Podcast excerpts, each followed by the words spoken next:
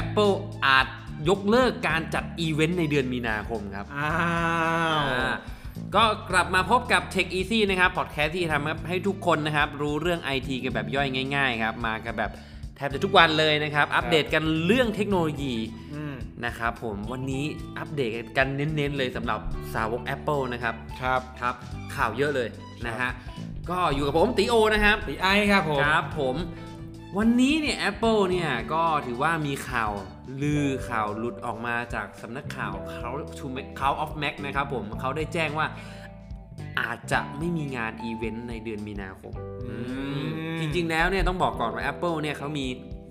งานอีเวนต์ในเดือนมีนาคม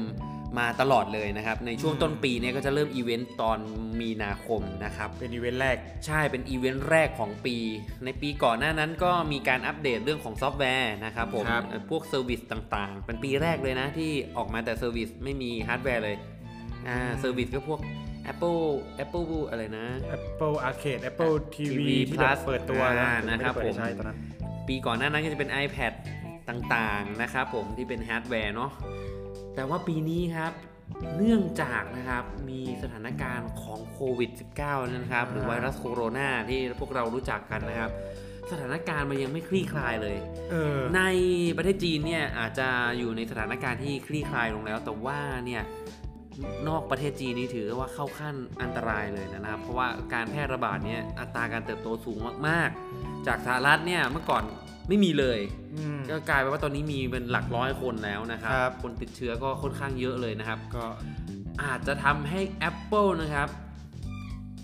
มีการยกเลิกจัดงานอีเวนต์ในมีนาคมอืมนะครับ ซึ่งก่อนหน้านี้มีข่าวว่าจะจัดอีเวนต์ในมีนาคมวันที่ 31 มีนาคมนะครับผมครับเพื่อเปิดตัวสินค้า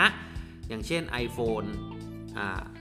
มันมีชื่ออยู่2ชื่ออะเขาถกเถียงกันอยู่ว่าจะ N SE 2 หรือว่า iPhone 9 นะครับแต่ซึ่งประมาณคือนั้นตัวเดียวกัน ซึ่งเป็น iPhone ที่ราคาอ่าไม่แรงนะราครับคาย่อมเยาอืมนะนะครับผมอาจจะทำให้งานนี้ต้องอดเปิดตัว iPhone ตัวนี้ไปนะครับ โดนเลื่อนแหละอย่างนั้นนะอ่า ตรงนี้คือสถานการณ์ก็ยังไม่แน่ไม่นอนว่า จะมีงานอีเวนต์เพื่อเปิดตัว iPhone SE 2 หรือเปล่า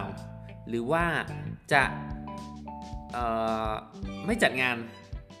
ปล่อยไปเลย จะปล่อยไปเลยปล่อยปล่อยไหลไปอย่างอื่นไปเลย ไปเดือนอื่นไปเลย หรือว่าจะจัดงานแล้วก็เปิดตัว แต่ว่าวางขายเนี่ยอาจจะเลื่อนไปหรือเปล่า เพราะว่าจริง ๆ แล้วสถานการณ์อ่าการระบาดของโควิดอะมันไม่ใช่แค่การจัดงานรวมตัวคนคนไว้เยอะๆ ไม่ได้แค่นั้นนะครับเออคือเขาเขา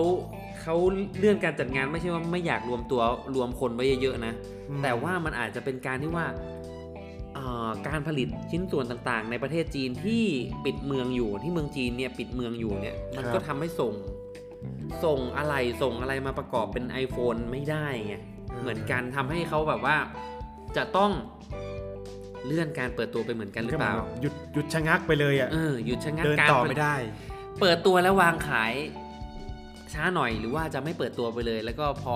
พร้อมแล้วถึงว่าจะเปิดตัวใกล้ๆอ่าพร้อมพร้อมวางขายแล้วค่อยเปิดตัวใกล้ๆหรือเปล่า หรือว่าจะไม่เปิดเลยหรืออะไรยังไงก็ไม่รู้นะเออก็ต้องมาติดตามกันต่อไปนะครับ ถ้าว่าเปิดตัวนะ ก็อาจจะเป็นตามแนวทางที่เราเคยพูดกันคราวที่แล้ว อาจจะเป็นเฉพาะทางออนไลน์อย่างเดียว ไม่ต้องให้คนมานั่งดูที่นิ่งในงานในงานรวมตัวเป็น Apple Park ใช่ไหมอ่าซึ่งเขา คาดการณ์ว่าถ้าเขาจัดเนี่ยอาจจะจัดที่ Apple Park บริษัทที่ตั้งของสำนักงงานใหญ่ของ Apple นะ ซึ่งอาจจะเป็นงานอาจจะจะเป็นการเปิดตัวที่ Steve Jobs Theater ซึ่งเป็นโรงแสดงสินค้าของเขาเป็นอ่าเป็นเวทีของเขาในการเปิดตัวสินค้าต่าง ๆ เนาะซึ่งอาจจะรวมคนได้ประมาณพันคนเลยเนอะต้องยกอาจจะยกเลิกไปก่อนนะครับ งานนี้แต่ต้องดูกันอีกทีว่า ยกเลิกงานเนี่ยหมายความว่ายกเลิกการรวมตัวการรวมคน แต่ว่ายังมีอ่าการเปิดตัวทางออนไลน์หรือเปล่า หรือว่าไม่เปิดตัวเลื่อนไปเลย ก็รอดูนะอืมช่วงนี้รัวๆเลยอะข่าวโควิดมาเยอะมากเลยสอะถานการณ์โควิดมันส่งผลต่อโลกเออนอกจากนอกจากโลกที่ทั่วไปแล้วเนี่ยก็นอกจากโลกของการแพทย์แล้วนะครับ ก็ยังส่งผลถึงโลกเทคโนโลยีหนักมากนะครับผม ซึ่งนี่ก็โยงไปอีกที่เรื่องหนึ่งนั่นคืออาอาจจะทำให้ iPhone นะครับ ในประเทศจีนเนี่ย ขายได้ไม่ถึง 5 0 0แสนเครื่องนะครับผมอืมเออวิกฤตของโควิด -19 ก็อย่างที่บอกไปนะครับ ถือว่ากระทบกันไปมากเลยนะครับ ตลาดมือถือก็กระทบหนักมากนะครับผมคนก็อยู่แต่คนจีนบ้านเนี่ยอืมไม่ออกไปไหน ไม่ใช่ซื้คนจีนอย่างเดียวะไรเนาะตอนเนี้ยก็คนทั่วโลกเนี่ยเขาก็ไม่กล้าออกบ้านกัน เนอะอ่าไม่กล้าซื้อของไม่กล้าไม่กล้าออกไปซื้ออะไรมากมาย รวมไปถึงเราต้องกักตุนสินค้าแล้วสถานการณ์มันย่ำแย่อย่างเงี้ยการค้าการขายมันก็ไม่ไม่โฟล์อย่างเหมือนเดิมใช่ไหมเออคมันแบบเฮ้ยจะซื้อเศรษฐกิจ iPhone มันก็ไม่ดีอะไรอย่างเงี้ยซื้อ iPhone เอาไปซื้อแบบพวกหน้ากากอนามัยหรือว่าเออกักตุนไปซื้ออาหารที่แบบต้องเข้ามาตรการนู่นมาตรการนี่ดีกว่าคือเนาะใช่ระบบเศรษฐกิจมันก็จะเป็นโดพังเป็นโดมิโนการที่ รายได้จากการท่องเที่ยวมันลดลงอย่างเงี้ยปกติเราสามารถอาจจะมีรายได้จากการท่องเที่ยว หรือว่าคนจากร้านต่างๆ อาจจะมีรายได้จากการท่องเที่ยวแล้ว คนที่มีรายได้จากการท่องเที่ยวเขาอาจจะมาซื้อของของเราอืมตามหลักเศรษฐศาสตร์ไงเงินมันต่อๆกันไปาเงินมันหมุนเวียนอยู่ในระบบเศรษฐกิจ กลายไปนว่า พอการท่องเที่ยวชะงงัก ทุกคนอยากอยู่ในบ้าน อยากซื้อของกักตุนมาอยู่ในบ้าน แค่นั้นเลย ก็ สินค้าฟุ่มเฟือยในมือถือเนี่ยจริงๆมันเป็นสินค้าที่ค่อนข้างฟุ่มเฟือยนะสำหรับบางคนอืมคนส่วนใหญ่อะดีกว่าเนาะมองว่า เอ้ยมันเป็นเรื่องที่อ่าเราซื้อมือถือหลังๆ เราไม่ได้ซื้อแค่ว่าที่จะโทรเข้าโทรออกอย่างเดียว จุดประสงค์หลักๆของมือถือคือไว้โทรเข้าอยาโทกรอให้อกถ่ายอ่าแต่หลังๆ เราเริ่มอยากให้ถ่ายสวยได้มากขึ้น แล้วเราก็จะเอาไปลงใน IG ใน Facebook อะไรอย่างนี้ใช่ไหมเริ่มมีต่อต่อเออต่อเริ่มมันมีต่อแบบมาว่าเรื่คอวายมต้องการมากขึ้นมากขึ้น ในหลาย ๆ เรื่องเนาะอยากบางอย่างก็เป็นเครื่องประดับด้วยใช่ไหมอืมในบางคนก็จะเป็นเครื่องประดับด้วยนะครับ ก็ส่งผลทำให้มือถือซึ่งเป็นสินค้าที่อาจจะไม่จำเป็นเท่าอาหารและยาอย่างเงี้ยๆครับมันจำนวนเครื่องลดลงนะครับ จาก iPhone นะครับที่ปีที่แล้วนะครับในไตรมาสเดียวกันเนี่ยช่วงนี้เนะครับปี 2019 เนี่ยจำหน่ายได้ถึง 1.2 ล้าน 1.1.27 ล้านเครื่องเลย อืมตอนนี้เหลือเท่าไหร่รู้ไหมเท่าไหร่ครับ 490,000 เครื่องเท่านั้น หายไปแบบเกินครึ่ง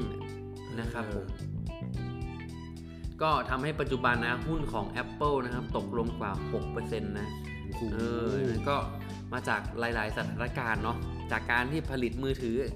iPhone 9 ไม่ทัน iPhone SE 2 ไม่ทัน รวมถึงยอดขายตกลงด้วยนะครับ ก็เป็นภาวะเศรษฐกิจถดถอยนะครับผม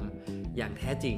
แถมเนี่ยนะราคาน้ำมันก็ยังมาลงอีกนะล่าสุดใครติดตามข่าวหุ้นนะโอ้โหหุ้นก็ลงมาหุ้นไทยก็ลงหนักลงยับยับเลยนะครับ แล้วก็เรื่องของโรคโควิด -19 ก็ยังไม่มีท่าทีที่จะลดลงด้วยเนาะมันเจก็อในไทยก็เจอขึ้นอืมเพิ่มขึ้นเรื่อยๆเลยอะอืมเป็น เขาเรียกว่าเป็นสึนามิทางระบบเศรษฐกิจทางเรื่องของเทคโนโลยีด้วยเช่นกันนะครับผมไม่ใช่แค่ Apple นะครับ ทั้งนี้เนี่ยของอาแบรนด์อื่นๆ ก็เช่นกันนะครับผมหัวเว่ยเสี่ยวหมี่เนี่ยก็ยอดจำหน่ายเนี่ยลดลงไปมาก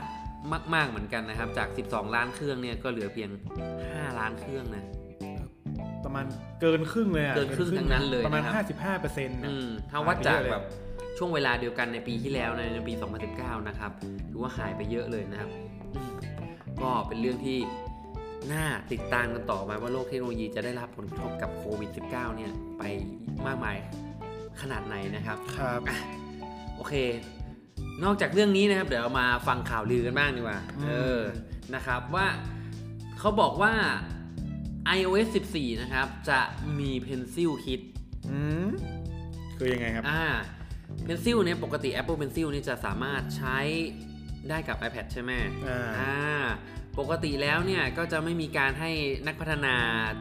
เอาพวกฟีเจอร์อะไรต่างๆของ iPad เนี่ย ไปใช้อะไรได้มากมาย อืม แต่เดี๋ยวนี้เนี่ยเขาเขาบอกว่าอาจจะมี Pencil Kit โผล่มาใน iOS 14 อ่าซึ่งอาจจะทำให้มีลูกเล่นใหม่ๆสำหรับ Apple Pencil นะครับ ใครไม่รู้จัก Apple Pencil ส่วนใหญ่ก็น่าจะรู้จักกันอยู่แล้ว อ่าแต่ถ้าใครไม่รู้จักก็คือ Apple Pencil ก็คือเหมือนเป็นปากกาแล้วกันปากกาปากกาที่ให้ iPad เอาไว้วาดรูปอะไรอย่างเงี้ย ซึ่งมันจะสะดวกกว่า รองรับนิ้วน้ำนมืมอน้ำหนักอ่าอะไรมันมีย่ารองด้วยรับเะน้ำนมน้ำหนักด้วยอย่างเงี้ยบางทีจะสะดวกกว่าการใช้นิ้วมืออ่านะครับผมก็เอาไว้เขียนเอาไว้อะไรโอ้ดีเลย์น้อยมาก เวลาในการเขียนนะนะครับ เขียนปุ๊บ มันออกเลย แต่ว่ารอบนี้ก็จะได้รับการพัฒนาครับมันยังในไงคเรื่รัอบงของ Apple Pencil บางทีเขาบอกว่าอาจจะแปลงลายนิ้วมือเป็นตัวหนังสือได้ อืมอืมเออคุณเอ้ยคุ้นๆไม่เห็นไหมเสียงมันอื้อมันคุ้นมากเลยนะ ก็คุ้นๆนะครับผม ก็นะ มันก็คล้ายๆกับฟีเจอร์ของซัมซุงเออ ที่เขียนตัวอักษรแบบอะไรเข้าไปแล้วจะแปลงเขียนเขียนลายนิ้วมือเราแล้วแปลงเป็นตัวหนังสือเออือม ซึ่งก็นั่นแหละ ถือว่าเป็นเทคโนโลยีที่ช่วยให้คนได้มีความสะดวกได้สบายมากสะดขึ้วกนสบายนะถ้ามีมาก็ถือว่าโอเคแล้วกันถ้าอยากให้มีอยากให้มีใช่เราอาจจะเอาไปประยุกต์อย่างอื่นได้อีกหลายอย่างเลยทีเดียวนะครับผมคนส่วนโดยส่วนตัวของทีโอเนี่ยทีโอใช้ Apple Pencil อยู่แล้วไงทำให้ถ้ามันเป็นจริงก็สะดวกอาจจะสะดวกมากขึ้นแบบบางทีบางทีเราเขียนเป็นลายมือ เขียนไปอ่านไม่ออกเงี้ยอืม บางคนก็แกะไม่ออกแล้วพอนี้ให้ AI เขาแกะมาให้ก็เอออาจจะตรงบ้างซึ่งตรงเนี้ยเขาเรียกมีชื่อเฉพาะด้วยว่า Magic Fill อืมแต่ว่านะในแอปบางแอปอะเขาก็ทำมาสำหรับอ่าแอปเขาโดยเฉพาะก็มีเหมือนกันอ๋อเราเขียนเป็นตัวหนังสือแล้วมันก็จะแปลงเป็นตัวเทคให้อืมแต่ซึ่งใน iPad ก็มีนะ แต่นี่แต่คือมันไม่ติดใช่แบบว่าจากติดเครื่องติดมาเครื่องแบบนี้เอออันนี้มันมาแบบติดเครื่องมาให้เลยนะครับเออผมก็ถือถ้ามาก็ถือว่าดีมาก ใช่ครับผม นอกจากนี้นะครับยังมีข่าวหลุดเกี่ยวกับ iOS 14 อย่างอื่นอีกเยอะเหมือนกันนะครับ ก็จะเป็นพวกฮาร์ดแวร์ต่างๆนะครับที่เฮ้ยแงะแงะไปแงะมาเจอข้อมูลต่างๆนะครับอืมโดยข้อมูลต่างๆเนี่ยเขาก็จะบอกว่าเขาพูดถึงเอ่อหน้าหน้า home นะครับจะมีแอปเป็น list ต่างๆ ได้นะครับใน Apple Watch อืมอ่า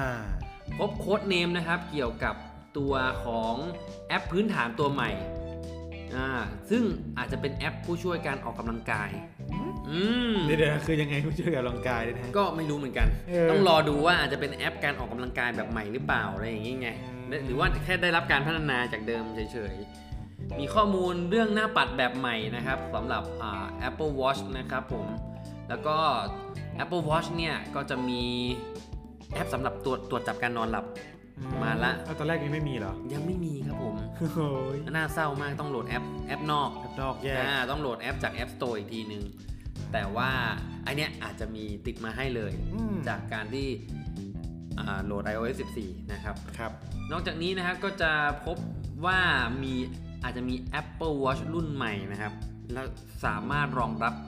การวัดปริมาณออกซิเจนในเลือดได้ มันถึงขั้นออกซิเจนในเลือดเลยเหรออ่าใช่อาจจะวัดได้ พบค้นพบข้อมูลตรงนี้ใน iOS เออเออ14นะครับนอกจากนี้นะครับก็ยังค้นพบไอคอนหูฟังแบบ headphone รุ่นใหม่ ที่ไม่ใช่บีดด้วย ไม่เข้าใจว่าคุณคุณไปค้นพบอะไรขนาดนั้นด้วยนะ เก่งอะไรขนาดเก่นั้งนอะไรเนี่ยคือค้นพบโค้ดอะไรเจาะลึกขึงขนาดว่า เป็นหูฟังแต่ไม่ใช่บีดโอ้เอโหออะไรขนาดนี้นะอาฮะ จจะมีแบบโค้ดเฉพาะที่ทำแบบรู้ว่าตัวนี้อะเขียนแบบโค้ดแบบเนี้ยเป็นบีดแน่นอนอันนี้ป่ะเออ ก็ไม่แน่นะโหแต่มันก็เก่งเนาะ คนไปเจาะโค้ดก็เก่งเก่งๆเลยนะฮะ เออแล้วก็อีกเรื่องหนึ่งก็คือ iOS 14 เนี่ยจะรองรับ Alipay ด้วย ซึ่งจะเอาไว้บุกตลาดจีน ถือว่าเป็นข้อมูลอ่า หลุดมาเยอะเหมือนกัน เออแต่กระส่วนมากก็จะเป็นพวก Apple Watch ซะส่วนใหญ่อ่าเป็น Apple Watch ซะส่วนใหญ่นะครับ แล้วก็เป็นพวกอ่าไอคอนฮาร์ดแวร์อะไรต่างๆ นะอืมเป็น feature ต่างๆนะ ไปที่เรื่องของข่าวลือไปแล้วนะครับ เดี๋ยวมาเรื่องของปัญหากันบ้างโอ้นี่คือก็ยังคงอยู่กับเรื่องของ Apple วันนี้ Apple รัวๆครับผม Apple นะครับพบว่าลูกค้าจำนวนหนึ่งนะครับใน iPad Air 3 นะครับ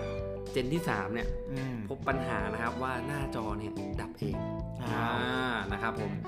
ก็ทำให้ Apple นะครับออกมาประกาศโครงการซ่อมฟรีนะครับ โดยที่ระบุว่า Apple พบปัญหาหน้าจอดับของ iPad Air 3 นะครับ ซึ่งอาอาการเนี่ยมันก็จะประมาณว่าจอเนี่ยกระพริบกระพริบกระพริบแล้วก็ดับไปกระพริบกระพริบแล้วก็ดับไป เพื่อนๆ คนที่ฟังพอดแคสต์ Tech Easy นี้อยู่เนี่ยถ้าเกิดอาการอย่างนี้นะครับ ก็สามารถเอาไปเคลมได้เลยนะครับผมอืม